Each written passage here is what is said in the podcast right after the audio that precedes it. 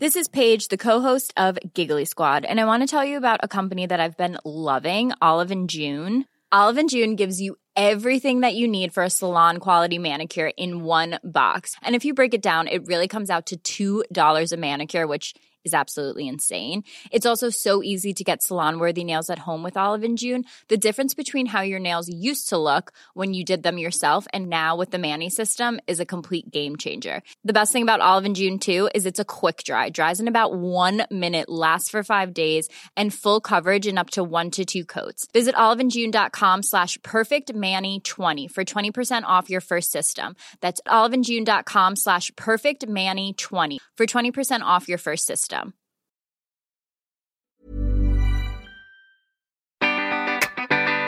Hi, history nerds! Siege Tantenko here. Today on What's AP Araling Panlipunan Rebooted, we'd like to share a clip from a podcast we love, American History Tellers by Lindsay A. Graham.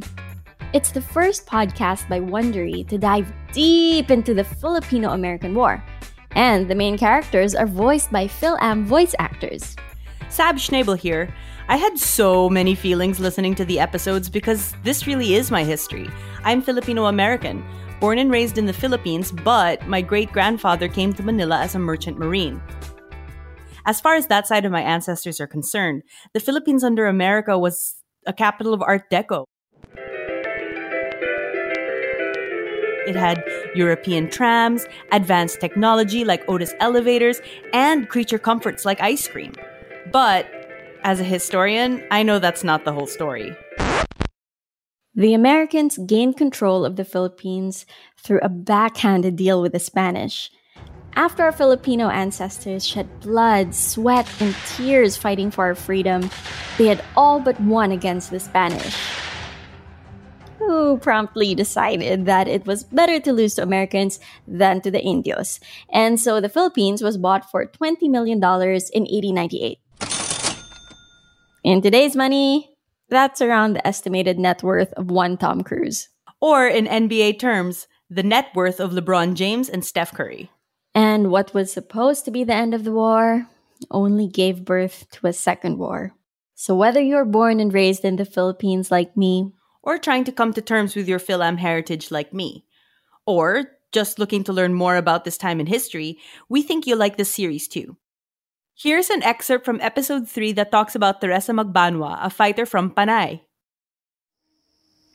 Imagine it's a dark, moonless night in July 1901. You're a local guerrilla leader on the island of Panay. You've been hiding out in the mountains, but tonight you're on a secret trip into the city of Iloilo to meet with a prominent city council member. He claims his people have seized a shipment meant for the Americans that he wants to give to your forces instead. You cross a dark street as a woman, it's easier for you to slip by the guards in the city, but your reputation is growing, so you still need to be careful. You reach down to check the pistol concealed at your hip. You find the council member waiting for you in the basement of a local rice shop, as planned. Your time in the mountains has trained you to be silent, and you startle him when you speak. Good evening. Oh, it's you. Thank God. He squints in the darkness to make out your face. You squint back, trying to read his expression. The American blockade has pressured many local politicians into collaborating against the rebels, so you're not sure he can be trusted. But he's been a good ally in the past, and your ailing fighters desperately need the food and medicine he claims to have. Did anyone see you come in? No, but the city is crawling with American soldiers. So let's be quick. Where's the shipment? We'll get to that. But first, I have important news. The Americans have approached the city council with a promise to hold elections. They'll give us a chance to have power in the new government, to shape the future of our country. Now you're really suspicious of his motives. You've already heard the talk of elections and dismissed it as American propaganda. If you believe the promises from the Americans now, you're a fool. Look at what they've done to our island. Our homes are burned our crops destroyed. You really think they'll let you run whatever's left of this city if we just, what? Surrender? Look around you. People are starving. Most of our fighters in the hills have been captured. You're all that's left. And they won't hold elections until there is no more fighting. until you give up your arms. Now you can see what's going on here. This whole thing was a setup. You glance at the door you entered, then at a narrow staircase that runs up to the shop, trying to determine your best escape route. There are no supplies, are there? That was just to lure me here. I can give you some anti-malarial medicine, but only if you tell your comrades out there to stop their attacks. We may never get another opportunity like this. No, we'll never give up. Our only way forward is to fight for our freedom and win it on our own terms. It's too bad. We both want the same thing. I had hoped you would come to your senses. Suddenly, two men rush down the stairs toward you. It's an ambush. You kick over a table to block their path, then lunge for the door. Outside the shop, you slip into the shadows and follow a deserted side street out of town, back to the mountains. You know you're lucky to live to fight another day.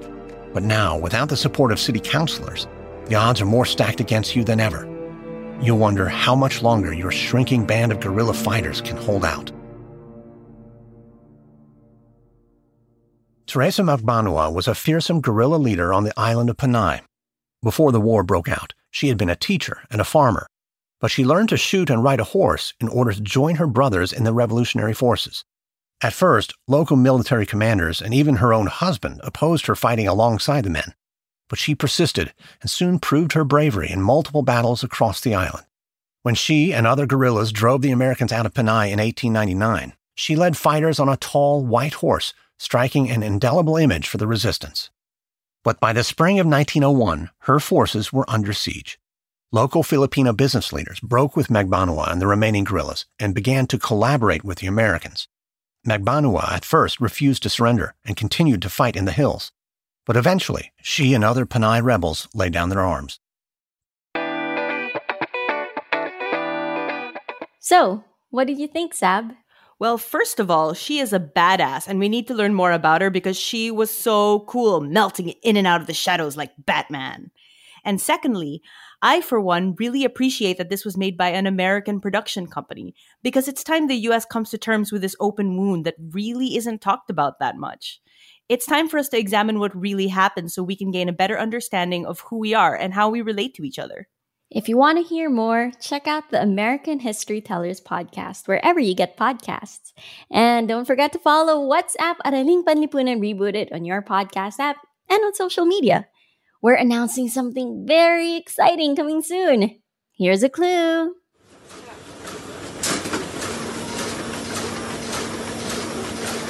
Can you guess what it is?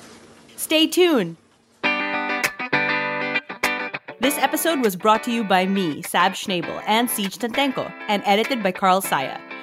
What's AP is a Puma podcast production.